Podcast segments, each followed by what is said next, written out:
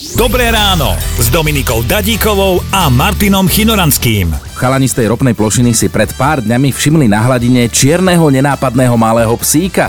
Dobrá správa je, že sa z toho pes pomaličky spamätáva, vyzerá, že bude v pohode a toto je presne ten spôsob, keď sa mňa niekto pýta, že kedy bude mať nejakého druhého psa, tak presne hovorím, že to nie ja si nájdem jeho, ale on mňa. Takže chystáš sa na ropnú plošinu. No, ty si to tak dobre pochopila. Aké poklady ešte od svadby, ktoré ste dostali, schovávate doma vy? Muža.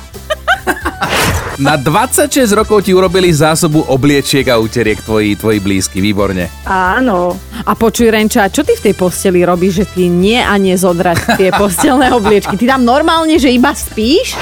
Napríklad som si ja kúpil golasadu, ktorá sa mi zišla, som nemal, tak to som mal svadobný dar. Pani manželka, tu si hádam nevymenil. Už není moja pani manželka. Jaj, ale nie v tých domácich potrebách, či? Za tú Za golasadu. gola sa Počúvajte Dobré ráno s Dominikou a Martinom už zajtra ráno od 5. Radio